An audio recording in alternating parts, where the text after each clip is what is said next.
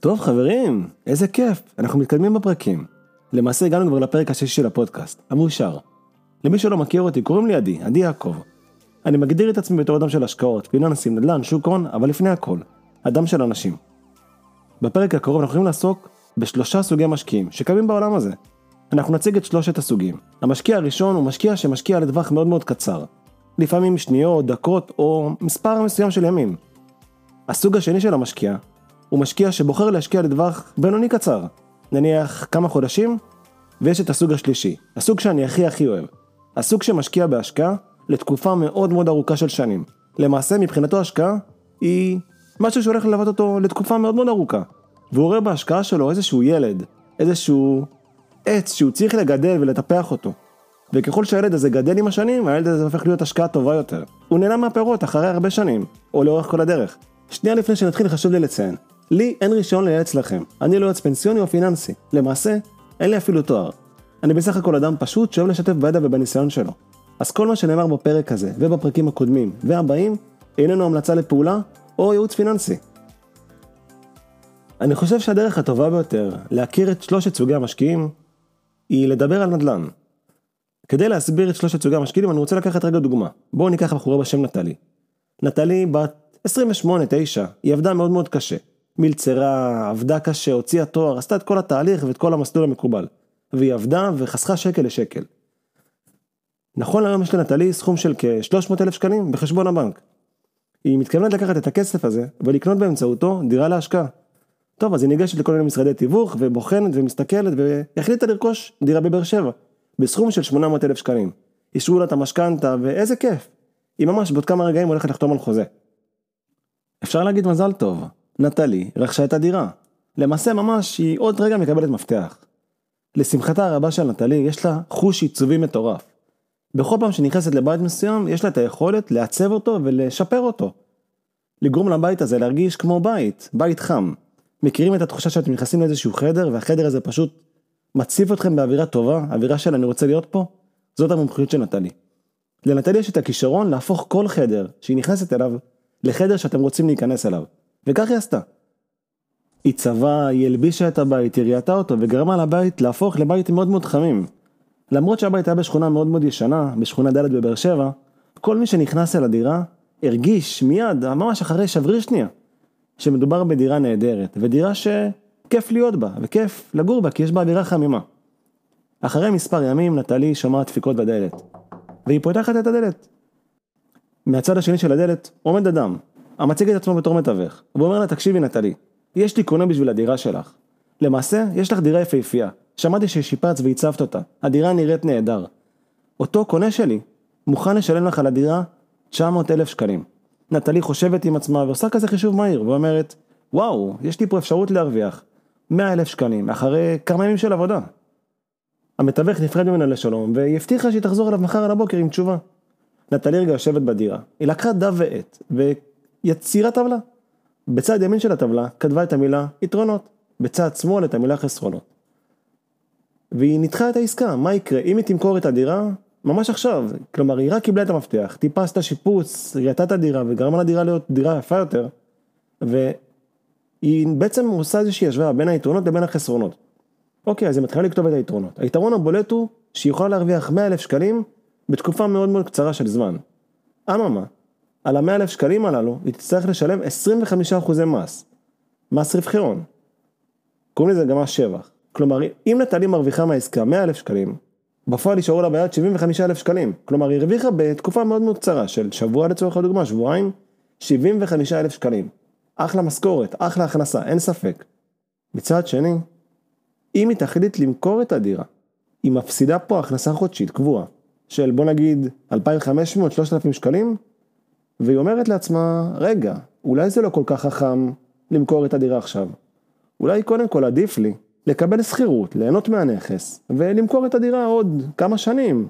גם ככה אני לא אצטרך לשלם מס שבח עבור הנכס, כי אם אני מחזיקה את הנכס במשך מעל שנה וחצי, אני פטורה ממס. וגם ככה אני נהנית משכירות בכל התקופה הזו.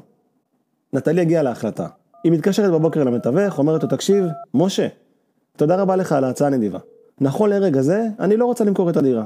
נכון שההצעה שלך מפתה, אין ספק. אבל אני מעדיפה שלא לשלם מיסים, אני לא רוצה את המס הגבוה הזה.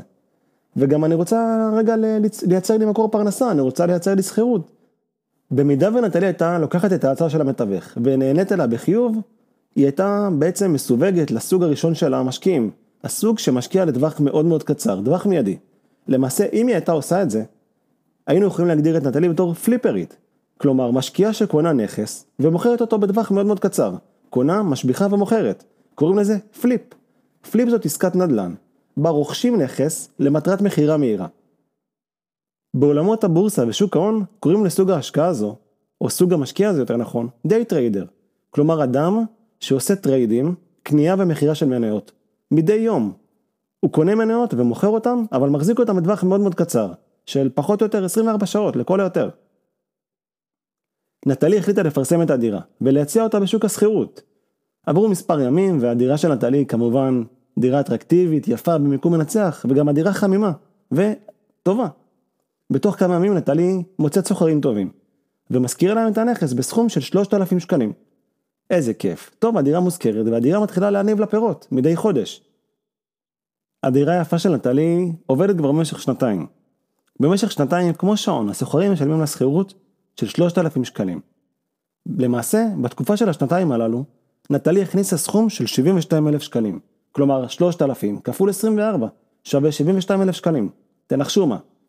באותה תקופה, אחד המתווכים שבעיר, אותו מתווך שפגש אותה לפני שנתיים, מרים לה טלפון ואומר לה, נטלי, תקשיבי, אני מכיר את הדירה שלך, יש לך דירה יפהפייה.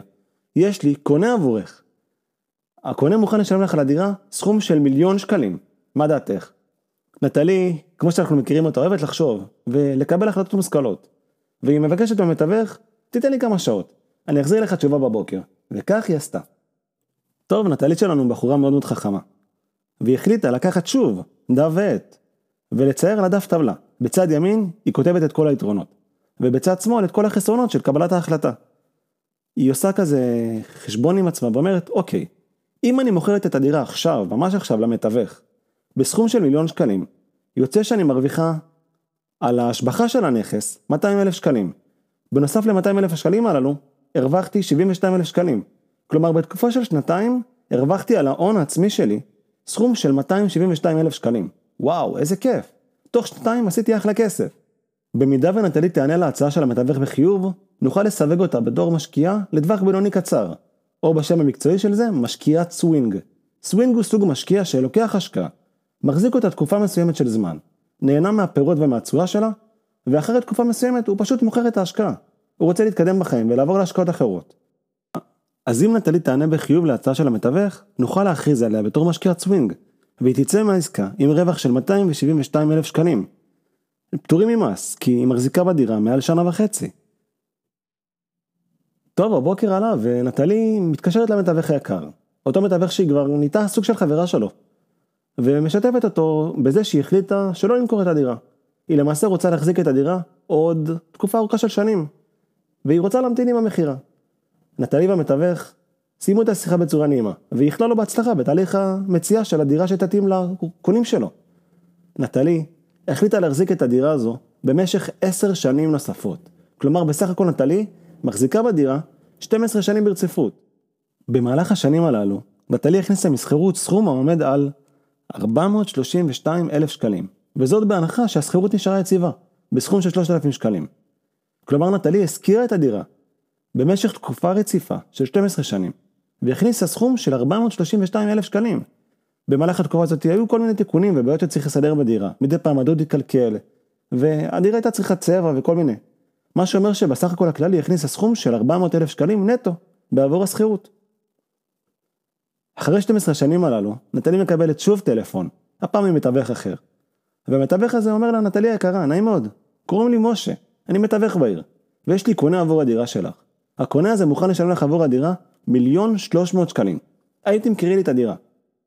יש לי קונה רציני, והוא מוכן לחתום על חוזה, הקונה בשל לעשות עסקה. נטלי עושה רגע חשבון ואומרת, אוקיי, הרווחתי 400 אלף שקלים נטו מהשכירות, ואם אני מוכרת את הדירה במיליון שלוש מאות, זה אומר שהרווחתי מהעליית ערך של הדירה סכום של חצי מיליון. וואו, זה אומר שהרווחתי בסך הכל הכללי 900 אלף שקלים מעסקה אחת. נטלי מסתכלת על המתווך ואומרת לו מתווך יקר, בוא נלך על זה. אני רוצה לעשות את ההחלטה הזו, אני רוצה למכור את הדירה. אני מעוניינת לעבור כרגע לסוג אחר של השקעות, והכסף הזה יעזור לי. בשעה טובה נטלי מוכרת את הדירה, והיא הרוויחה 900 אלף שקלים. אני רוצה רגע שנערוך השוואה בין שלוש האפשרויות אשר עמדו בפני נטלי. האפשרות הראשונה הייתה למכור את הדירה לאחר מספר ימים שהיא החזיקה בה. למעשה, האפשרות הזאת הייתה מכניסה לסכום של 100 אלף שקלים לפני מיסוי, מה שמשאיר אותה עם הכנסה נטו של 75 אלף שקלים. אם ניקח את ה-75 אלף שקלים ונחלק אותה בהון הראשוני של העסקה, זה אומר שנטלי הרוויחה 25% עבור הכסף שהשקיעה בהשקעה. אם ניקח את האפשרות השנייה שלנו לפני נטלי, למכור את הדירה אחרי שנתיים, היא הייתה יוצאת מהעסקה עם סכום נטו של 272 אלף שקלים. אם ניקח את הסכום הזה ונחלק אותו ב-300 אלף שקלים, זה אומר שנטלי הרוויחה במהלך השנתיים הללו סכום של 90 אחוזים מההון הראשוני שלה. המקרה השלישי, יותר נכון האפשרות השלישית, היא האפשרות האהובה עליי. אם נטלי הייתה מחזיקה בעסקה במשך 12 שנים ברציפות ומזכירה ומנהלת את הנכס, הנכס הזה היה מכניס לסכום של 300 אחוזים על הכסף שלה. עכשיו תגידו לי אתם, את האמת אבל תענו לעצמכם, לאיזה סוג השקעות אתם מעדיפים להיכנס? השקעות קצרות טווח, השקעות בינוניות או השקעות בטווח ארוך? נראה לי שהתשובה די ברורה. טוב, אז הגענו לחלק האחרון של הפרק, החלק של הסיכום. בפרק הזה הכרנו שלושה סוגי משקיעים, הטריידר, הסווינגר והאינבסטור. אני ממש מודה לכם על ההאזנה בפרק, האמת שנהניתי להקליט אותו. אני ממש מודה לכם אם תשתפו, תפיצו ותעזרו לי לקדם את הערוץ, כי אני ממש אשמח להפיץ את הידע שלי בעולם ואת הניסיון שלי.